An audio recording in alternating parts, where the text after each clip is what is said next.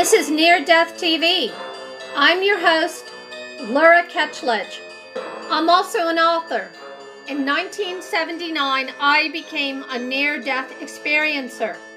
I chose to explain the truth I learned about the afterlife, reincarnation, and near death experience through my fictional book series, The Near Death Saga. While dead, I was shown all human beings are shrouded in ignorance by design in order to learn valuable lessons in each incarnation. When you die, the artificial facade falls away and we awaken from the dream into reality. For more information, you can find us at neardeathtv.com. Please join us as we explore the after effects of near death experience. Oh, thank you. Hi, and welcome to a new episode of Near Death TV. I'm your host, Laura Ketchledge. I'm also a near death experiencer. Today we have on a special guest. His name is David Ditchfield. He is the author of the international best-selling book, Shine On. Hi, David. Welcome to the show. Hey, Laura. Thanks for having me on. Fantastic. Um, I must say you're also um, an artist and a composer, but we're going to get to that later.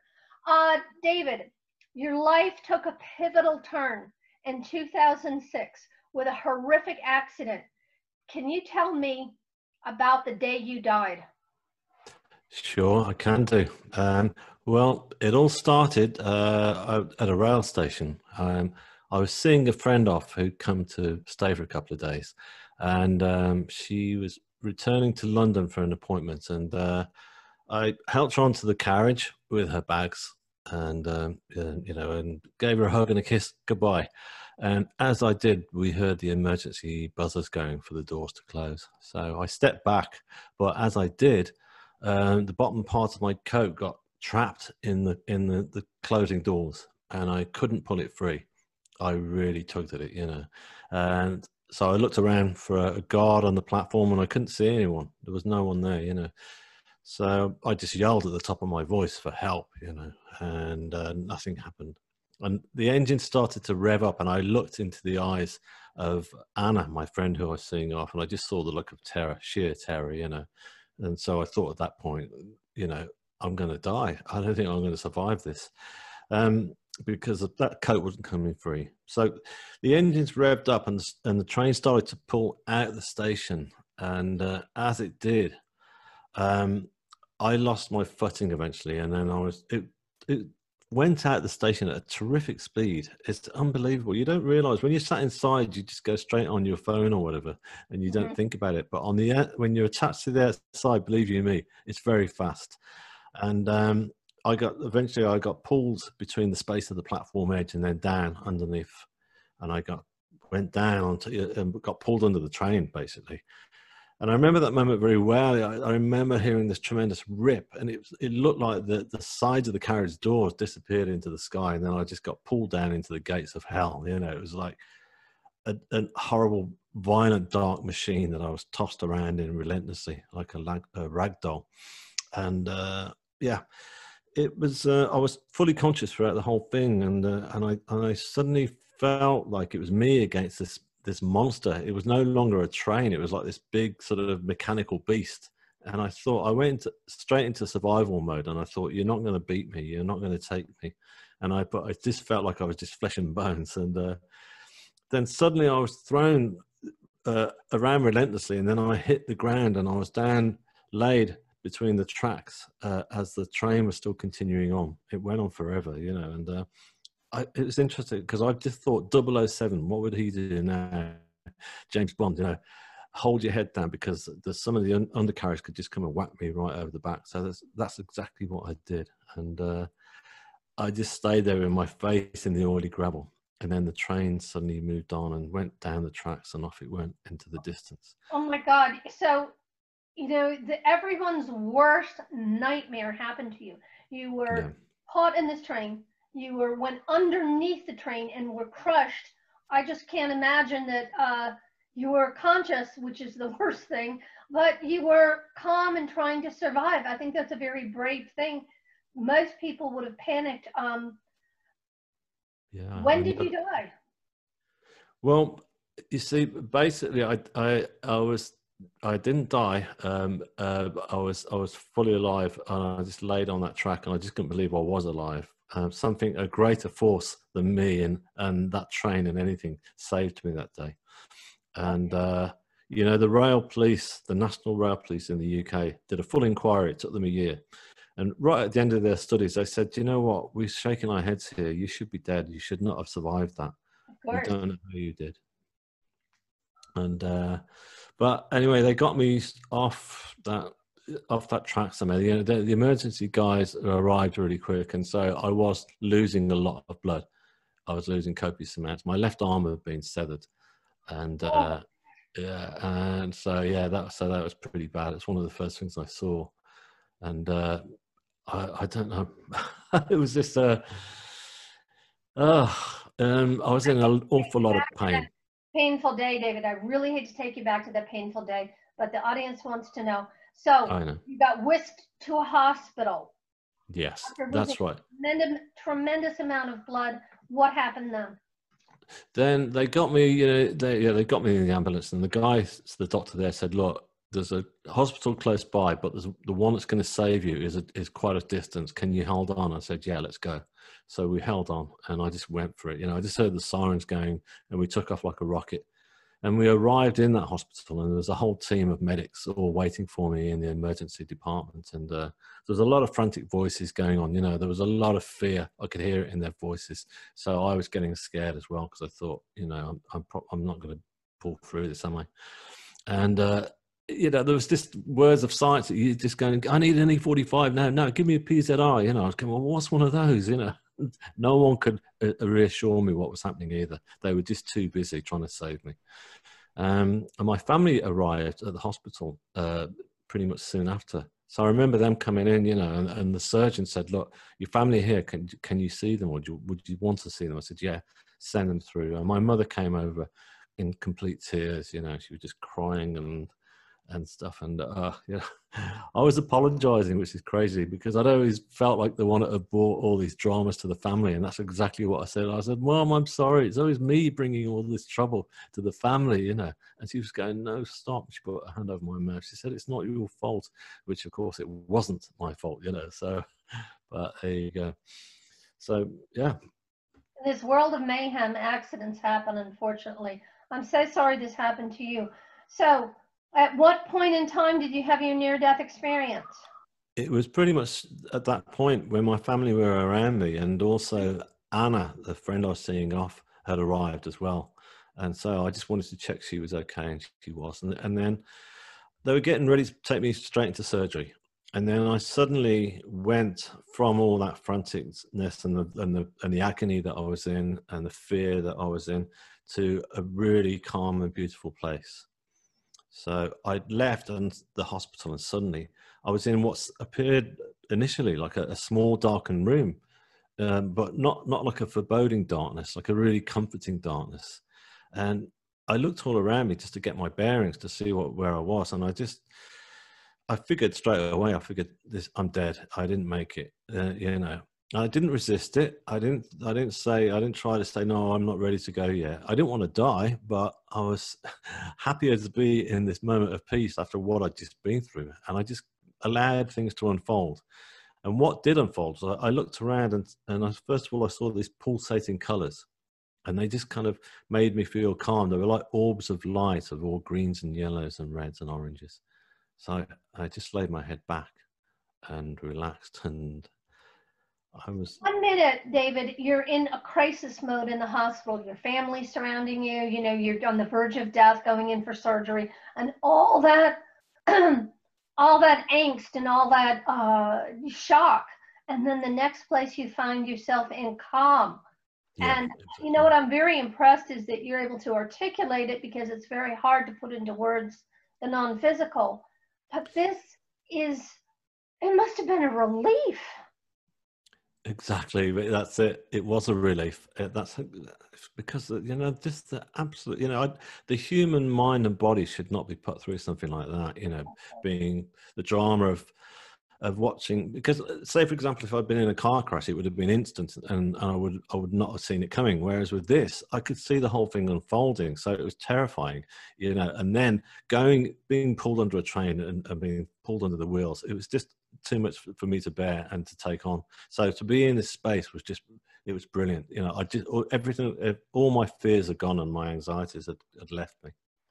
So you're there you're trying to adjust to this new reality. What happened after that? Um, well, I was trying to get my bearings again, and I, I, realized that I was now laid on what appeared to be like a, a, a, huge slate rock. It was like a sort of medieval altar, if you like, and it, but it felt really comfortable to lie on. And uh, and I looked to check my injuries to see how everything was looking, um, and everything was in shape. I was no longer clothed, but I was covered in this blue sort of satin sheet, uh, which kept, kept me feeling very comforted and, and, and protected. But I was amazed that my my left arm, anyway, that was intact, and there wasn't even a scratch or a bruise on my body. Everything was just calm and fixed, you know, and healthy. You were still you. It was still me. Yeah, it was very much still me. Uh, it was a different me because the first thing I noticed was uh, I'd, that I'd left all those feelings of guilt behind that I carried throughout my whole life, like I talked about, right, right up until the point where I'm apologizing to my mother, you know, which is absolutely crazy. But that's how I felt, you know, and, and all that went. And uh, I was literally in the moment, if you if you like, you know, all the past didn't matter anymore, all, and all my anxieties about the future didn't matter anymore. Well, what was the next step on this miraculous journey, David? The next step was that I, I laid my head back and uh, just, uh, and as I did, I looked at there were three grids of white light that were kind of closing in on me slowly, and those grids of white light were just so. It was like a, a really intense whiteness, and I couldn't take my gaze away even though it was too bright that would normally but I wouldn't be able to look, you know, in, on the earth plane as we call it, you know, I wouldn't be able to look into that brightness, but I couldn't take my eyes off it because it was like it felt like a really comforting, healing light, and um, so I lay there and uh, uh, bathed in this kind of light, really, and, and I felt the presence then of somebody near me, and so I kind of lifted my head, and there was um, I, I was being greeted by uh, an androgynous being, if you like, uh, just wearing a very simple contemporary black t-shirt, you know, nothing too ethereal, just a really simple black t-shirt with this beautiful white blonde hair and this skin that was just glowing from within. And this person was just smiling at me, just looking at me uh, in a very protective way. And I felt protected and I felt safe with this person. But I thought I know you from somewhere. Who are you? I know you, and I felt like I'd known this person all my life and and beyond, uh, but I didn't know who it was. So, and so he or she just kept grinning back at me as I asked that question. You know. So there was a connection, but you yeah. couldn't place it. That's right. Yeah. It, wow. there, was a, there was a connection, but I couldn't place it. Yeah. Well, I mean, everybody's hanging. You got us hanging on the edge here, David. What happened after that? well, what happened after that was I laid my my body back and my head back because I was just so relaxed, and uh, and then I closed my eyes, and as I was closing my eyes, I suddenly felt the presence of of someone else, and there were there was two more people had arrived now in female form uh-huh. inside of me, and uh, two very beautiful women, and. Uh, uh, the one to my right was just wearing again a very simple brown dress and uh, very contemporary with the long brown hair uh, very quite European looking, and then the, the, girl to my left was more uh, Asian Indian or American Indian in appearance, wearing a like a very traditional sort of dress, and they had their hands just hovering over my body, just literally hovering over, and it was as if they were they were healing me, healing my soul. You know, it was just like and healing the, the trauma that my body had just been through. So he, they were there to they were assisting you. They were helping. Did you have a, a connection? Did you feel like you knew them or did you feel that these were just uh, strangers?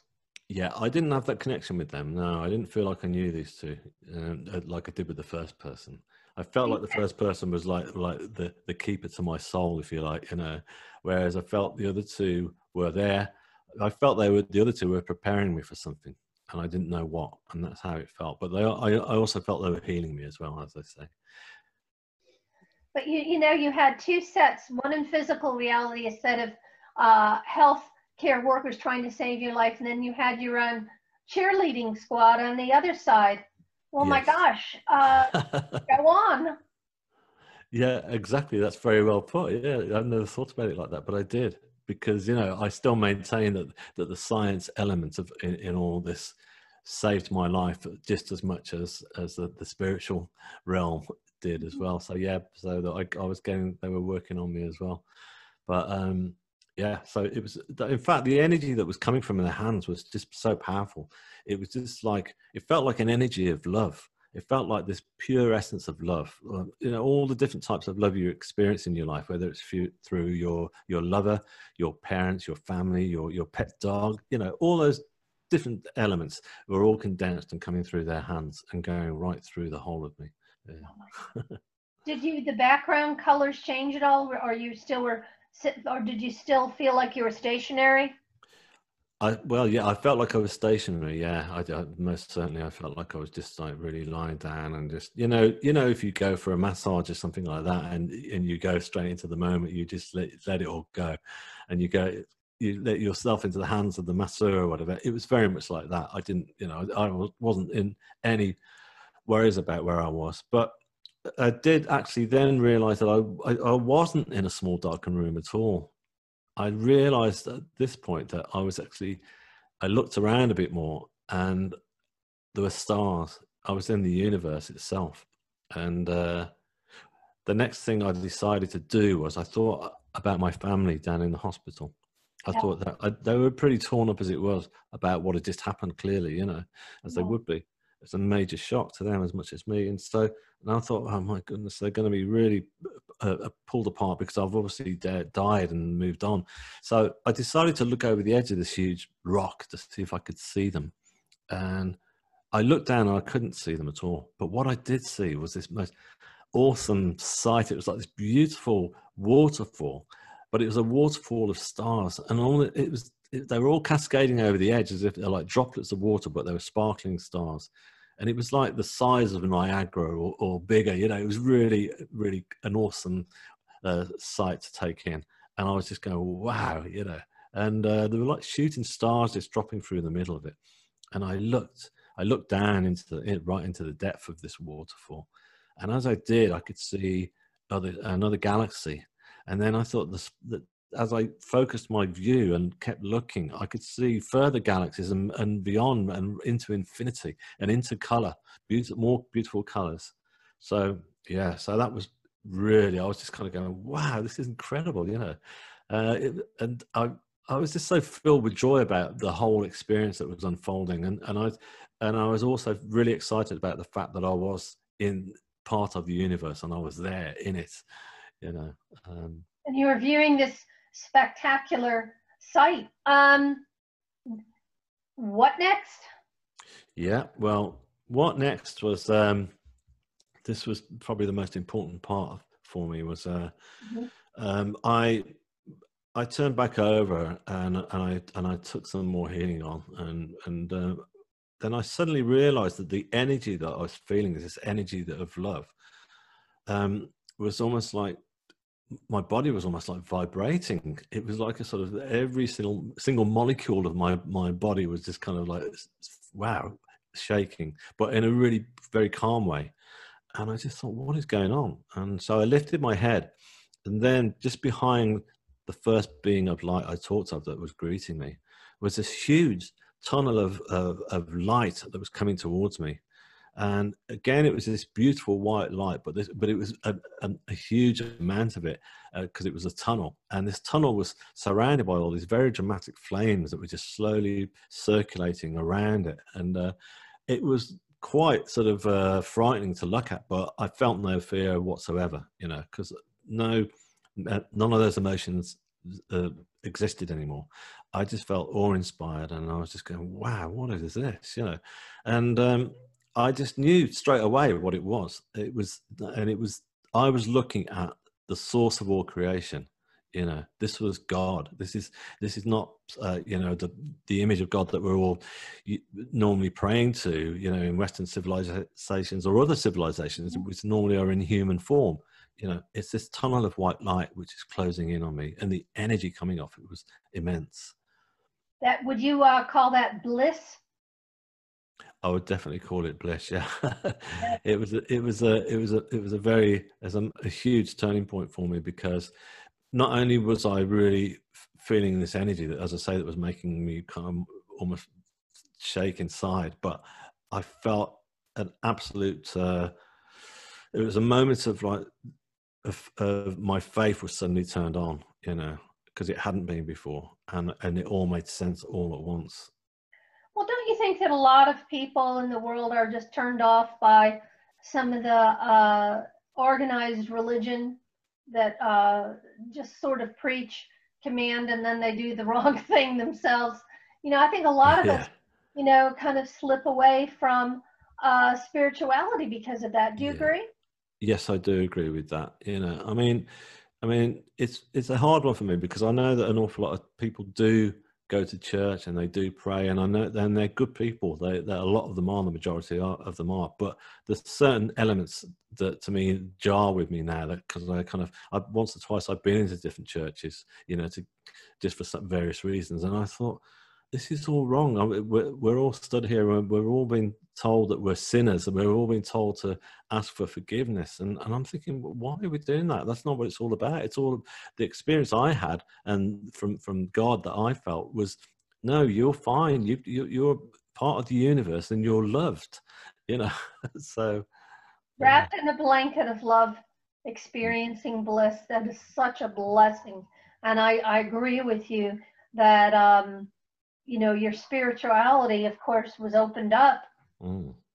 you know that's just wonderful. Did you see did you feel like you were floating uh, when you went into that uh, area of white light like almost like a soft cloudy texture?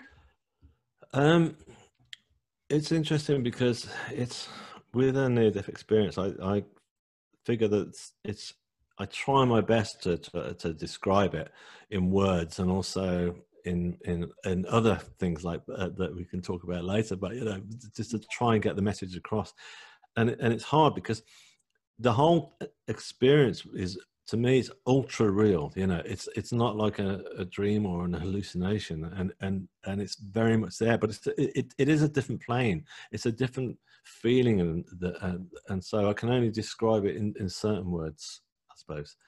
But um, I don't think the word's spectacular enough in the English language.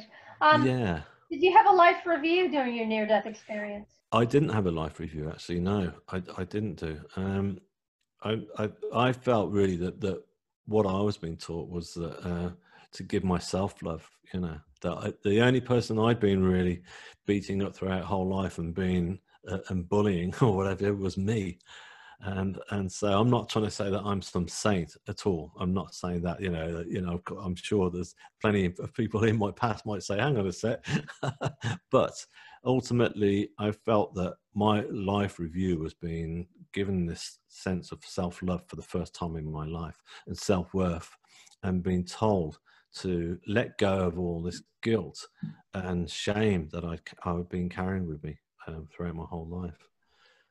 So, I don't mean to digress, but you know, you've told me that you have dyslexia. I have dyslexia myself, very bad, auditory and visual.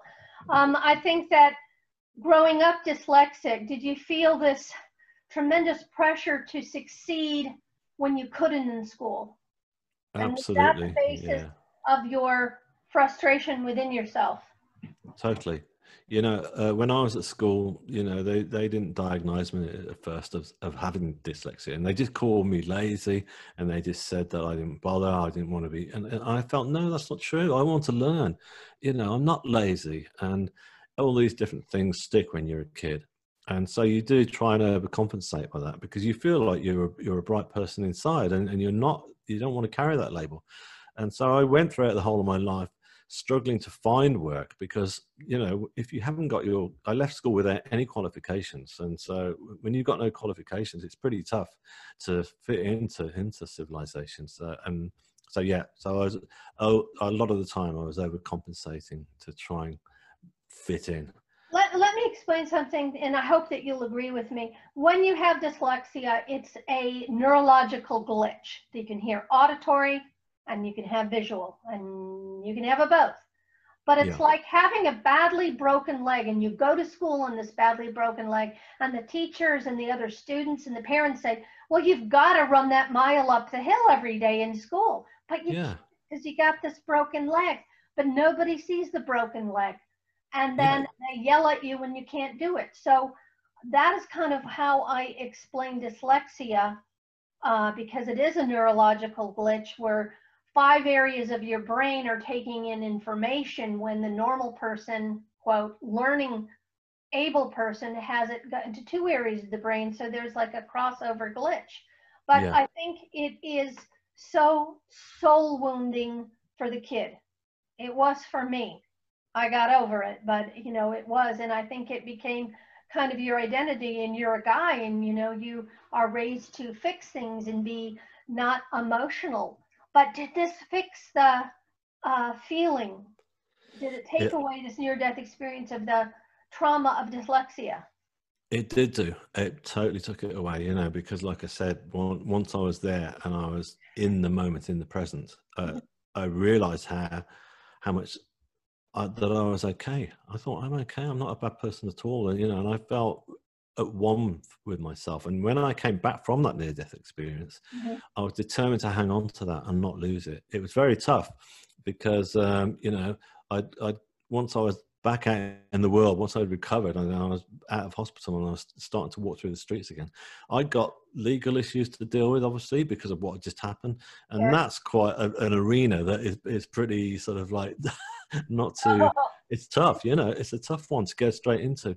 But I was helped because, um, you know, the, the, they sent the psychiatrist to see me after what had happened in the hospital. So I did have some therapy as well. So that helped me kind of like talk about my past and it helped me put things into place. But but most certainly the two together, the, the you know the science of of, of it all, uh, as I say, and then the near death experience itself. Yeah, Let me totally. backtrack. So uh, let's get back to your near death experience. You're in this state of bliss. What pulled you back into physical reality?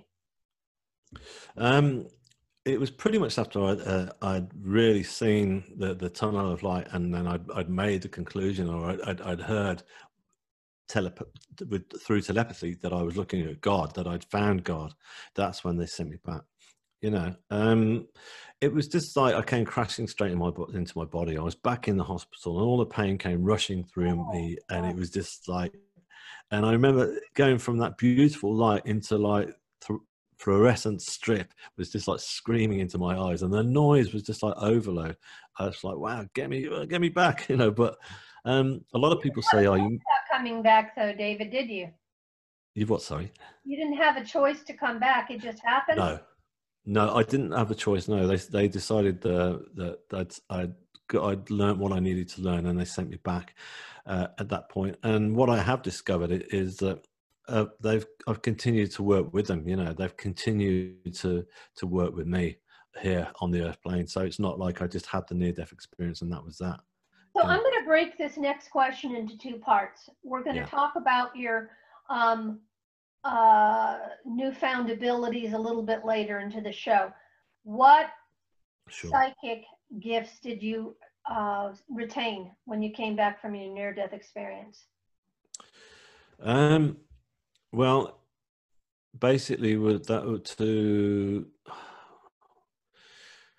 to, be, to stay in touch to sorry to stay in touch with my guides was was uh, was one of them the, the, the three guides that were there that were healing me um, I've, I've I kept that connection with them. That's what I learned, and that's really important to me because uh, I, I turn to them all the time, you know, on a daily basis. I go to spiritual healing, and that's great. I really connect. I feel like that's the closest I come to being back in that wonderful space, and I feel the energy coming through from from that that realm when I'm being. Do you have uh, to meditate to get there? Do you astral project? Does this come to you in dreams? Um, no, well, no, not really. This is this this comes to me basically as I say. You know, I, there there are there are times throughout the day where I might get signs and and I, and I know that they are there and that they are behind me and they're giving me information to help me. Um, but uh, m- most formally, as I say, it's spiritual healing, which is quite a meditative state because I go straight into into that.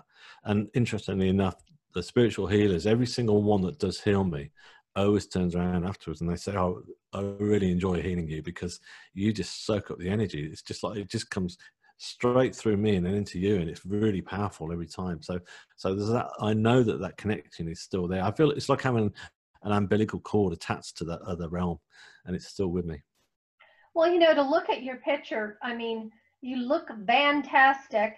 Uh, do you have a lot of limitations with your arm? Um, yes, I do. Yeah. There's, yeah, I, yeah. Thank you for saying that. That's lovely. I, I, I, do have limitations with my arm. I mean, they, they. It took three eight and a half hour operations on all in all to save it. They did an amazing job, and it doesn't. It's not fully functional, but I've got it, which I'm really grateful for. Um, you know, I mean, I will say that it's it's uh, you know it's not the whole of my body completely off kilter. You know, it's not you know I I've, I haven't got the same spring in my step as I used to have, but it doesn't matter because I've got a, another form of energy that I never had before, which is which is being able to see the world uh, more three dimensional and uh, you know and to really take it in and to appreciate the earth that we're on and, and nature that's all around us the gratitude that you brought and express, you know, you brought back and express is just is very, very moving. So I want to get to the next part of uh, your story. You were not, uh, you had just a regular education, mm-hmm. uh, and you came back with two new abilities, one to paint and one to compose. Um, can you please tell us about that? Because I think both are marvelous. Thank you very much. Yeah, well, it it was it was quite a shock because up until then, you know, when, uh, the kind of work I was doing was manual labouring, and that's all I could pick up at that point. And I was never any good at that. I used to look around at the other guys and think, "Wow, they're you know, you've just plastered that ceiling beautifully. How did you do that? It's a work of art, you know." And I could never fit in in there. But then all of a sudden, I discovered well, it was right from the day one, actually. When I come round from, from the anaesthetic of the first operation, I remember lying in this dark, not dark, a hospital room, you know, throughout the night that they'd uh-huh. given me. And, and I was just got this machine bleeping next to me. And uh, I just start thinking, what's just happened? That was amazing. I thought, I've got to tell the world about this because I knew nothing about near death experiences. I thought I was, I was the only one it had happened to.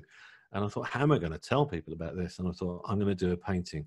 And it's got to be like a really big painting, like a big Renaissance style religious painting on, uh, and it's got to be a massive canvas. And I'd never done anything like it, but it didn't matter. That was the plan, and I followed it through. I, you know, I, I got this canvas, and um, once I was well enough and able to start painting it, I did. And uh, I remember uh, I was there was a lot of. You asked me what kind of uh, psychic gifts came afterwards. It, I, not so much that, but but I would say that a lot of synchronicity started to happen in my life, mm-hmm. which never happened before. And you know, people would come in that were, wanted to help me. For example, two friends of my sister said, "Look, we run a yoga Pilates center, and we've got a spare studio you can use for a week to start your first painting." So I said, "Great." So I went there got to the end of the first week and obviously I wasn't finished and they said, well, you can stay. We'll move you around. So brilliant. So I stayed for two years and I kept on painting and painting and doing more. And uh, it's amazing because I was standing back and looking at these paintings going, wow, this is incredible. I can't believe I've just done that, you know. And I knew I was being helped. I knew that there's the, the, the other realm that I've been to was, was giving me information like a crash course on how to paint but and bring colors to life, bring skin tones to life, and and be brave. Oh my gosh! You know, I've seen your paintings, and they're just such an expression of of where you've been, and and they pull you into the moment. It's like you know, you gave us a snapshot into a near death experience. That had to be very gratifying to uh, to get on canvas. It was, yeah, it was brilliant. I mean, it, it was uh, very therapeutic for me to to be dealing with this, you know, because uh, you know, I it, it, was. I was I was being guided, you know, to, to, to what I, what I call channeling. I channel ideas through. That's why when I talked earlier about still being in touch with my guides, I know that they help me to create create these paintings. You know, the stuff that goes on there that I wasn't even thinking about. You know, uh, putting on. I don't. I never think it through. I never intellectualize it. It just happens, and, it, I allow the colors just to come right out there. And um, yeah, it's brilliant for me because I feel yeah, that's it. That's what I saw. That's what I felt, and it's a brilliant way of you know other people to be able to not just hear what me talking about it but to be able to look and see it almost like having like i'd taken a camera with me and saying this is what i saw you know yeah, and that free flow of creativity um, where can people buy your art and see your art um, they can go to my website uh, or my instagram page so my, my website is is shineonthestory.com and if you go on there there's paintings there and uh, yeah, everything's on there, and the, the music is on there as well. You can stream um, for free the the first symphony that I wrote, which which came along next. Well, so, you know, talk about a conundrum or a, enigma. You a person that I guess could not read music, but you wrote a, a complete symphony and it was performed and you got a standing ovation. Please take us down through that journey after your near death experience. Sure. Yeah. Well, um, uh, that that happened basically. I, I, as I say, I started going for spiritual healing, and I discovered the spiritualist church by chance, anyhow. And they they offered me. They saw how bad I looked at the time, you know, and they said we can do spiritual healing if you like. I said, yeah, that'd be fantastic. So, I, when I was having those sessions, some of the healers were clairvoyant, and they give little messages afterwards because they're feeling all this energy coming through, and and they said, oh, and they kept saying, "Why am I seeing a violin placed across your chest?" Or "Why am I hearing Wagner and Beethoven?" And I said, "I have no idea. You know, this didn't enter my life at that point." And then one of them said, "They're telling me you're going to write a piece of music about your experience." I went, "Okay." So I thought, "I'm going to do that. I'm going to follow it through." So I, I just got this old synthesizer that was up in the in the in the loft, and I got that down, and uh, I was playing around on that. And one day, that I heard these um, notes. They came through in a dream form actually the night before, and I just I remembered them. I thought, right, just record that. I, all I got was a cassette recorder, and I just recorded it into the cassette recorder. And then I just developed it from there, and I thought, this just sounded lovely. This is like the paintings. I'm going, wow, this isn't just me that's that's writing this. This is I'm getting help, and, and it sounds beautiful to me. Well, I've now, listened to it. I've listened to it. That uh, your orchestra pieces are just fantastic.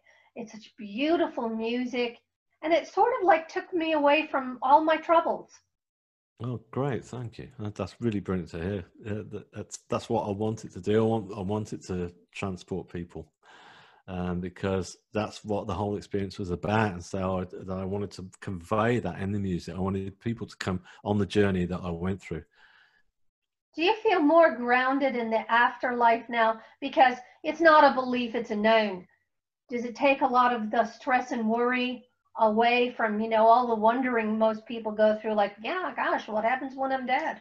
You know yeah it, oh totally. Yeah yeah absolutely. I mean I, you know i don't fear death at all. I don't see it as being you know it's it's not the end you know it's just the beginning of, of, the next part of the journey. You know the soul is just too much of a powerful entity just to suddenly switch off like a light.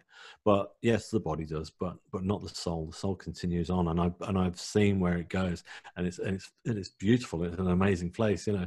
So i don't fear it. So i mean i do say one thing that we don't discuss it enough. In western civilization since mm. the days of the bubonic plague we don't talk about death. I'm not saying we should do all the time, but I think everything else we plan, we plan birth, marriage, even taking our driving test, you know, but we don't plan um, our death. And I think we all should think about it because it's, and then it takes away that element of fear, then, doesn't it?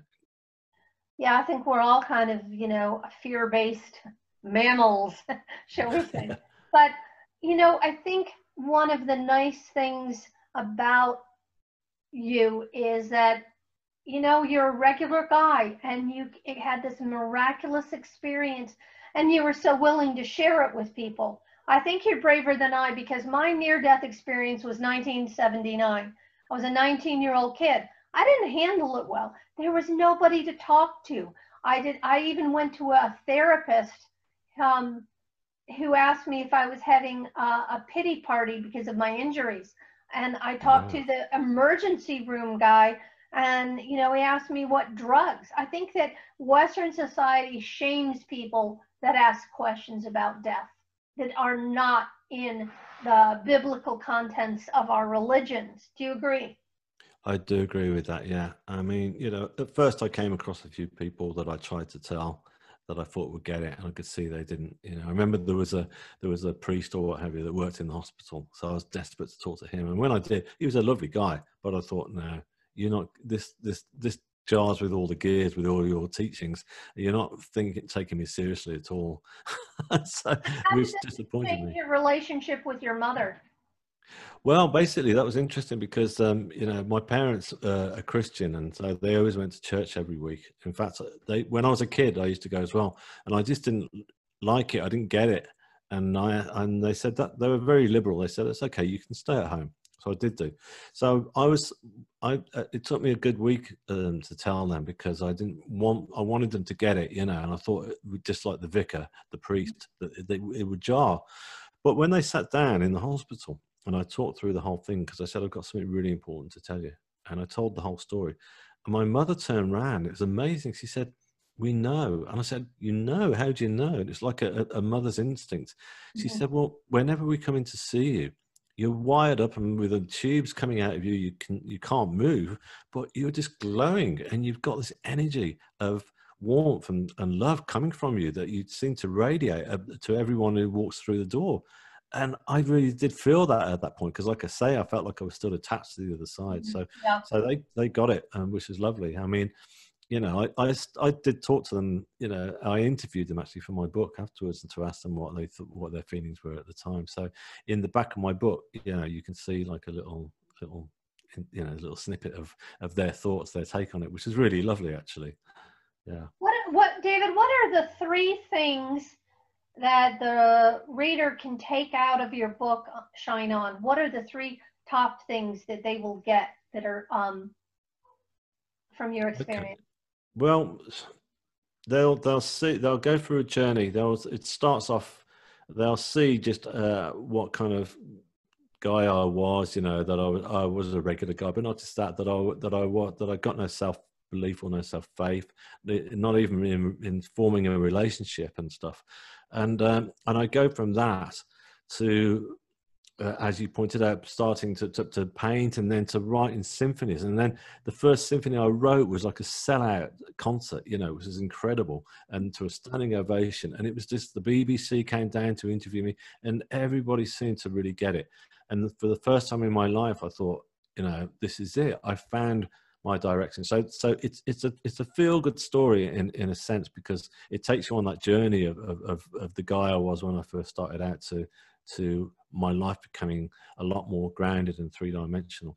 Now the other thing to take from it is I want people to really enjoy uh, hopefully the journey of, of me going into the afterlife and, and the spiritual journey and, and how that it developed and, and continued in my life and of course the third one to take is is to try and have a have an understanding on on that that fear of death and to take away from it as a lot of people have been turning around to me they've said that it's answered, answered a lot of questions for them that they hadn't really thought about properly and now they are thinking about it.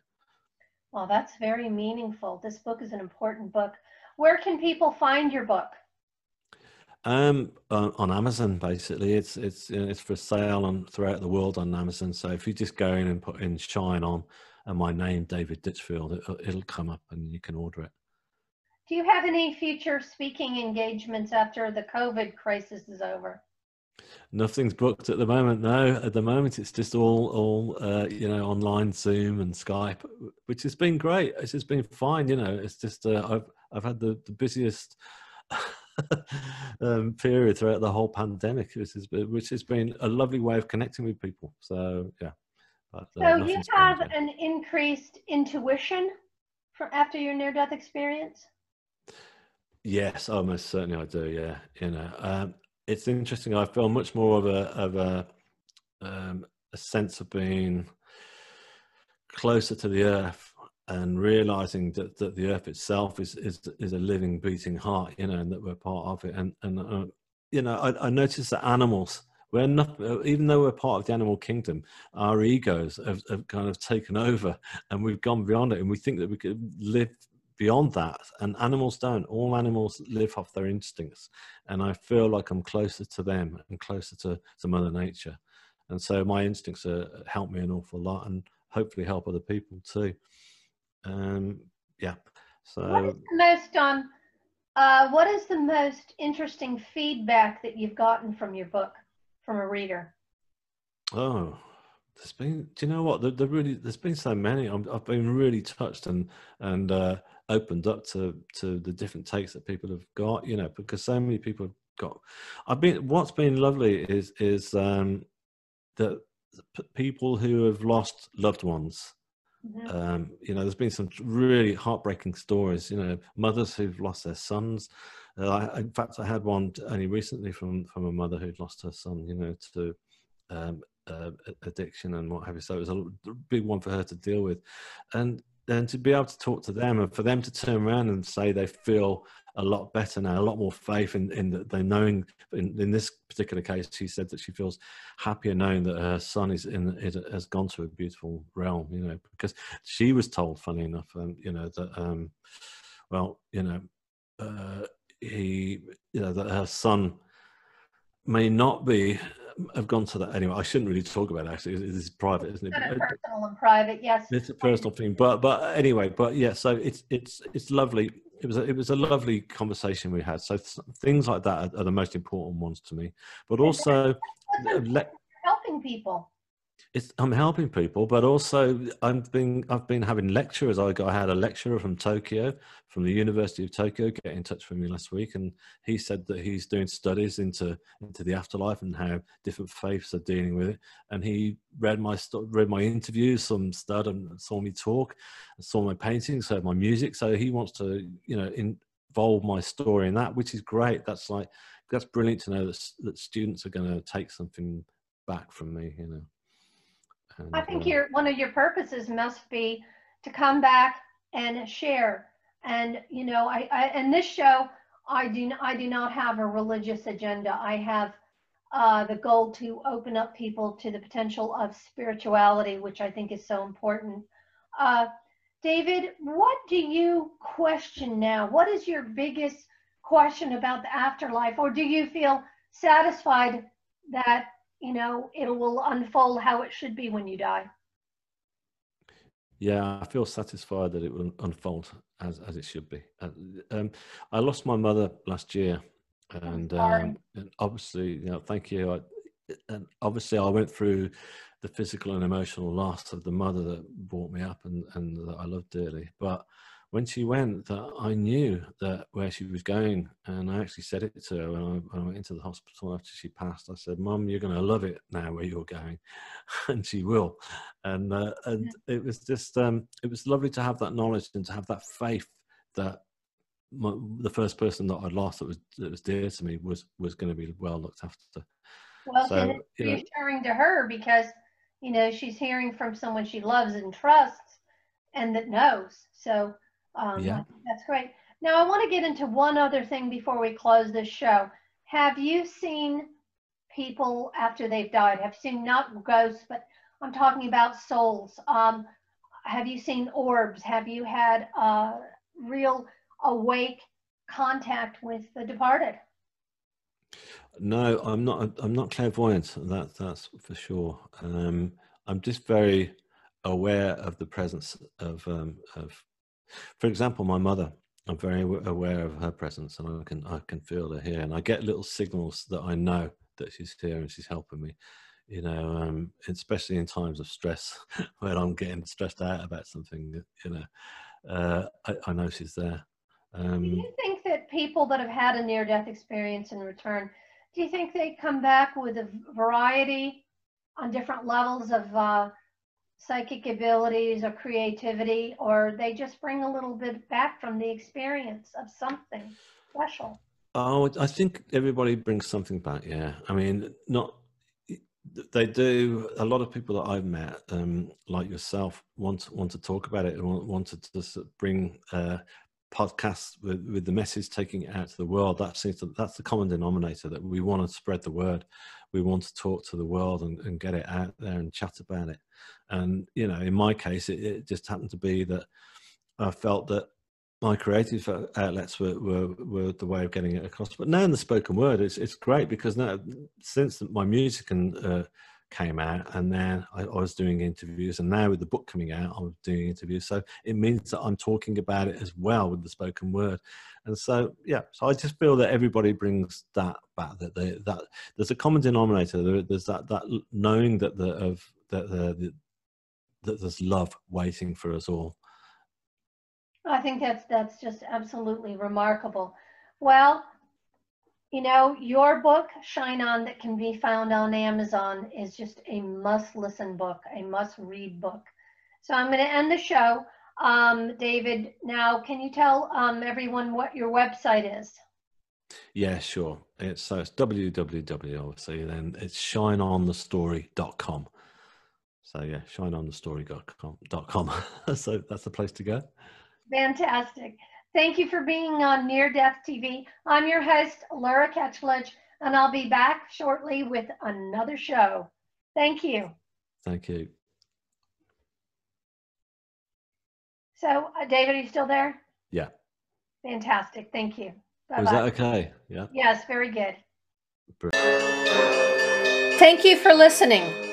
The Near Death Saga books, Near Death Connection, Throwaway Horses, and Reincarnation Connection can all be found on Amazon.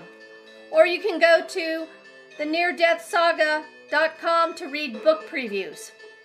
For more Near Death TV interviews, go to neardeathtv.com. Thank you.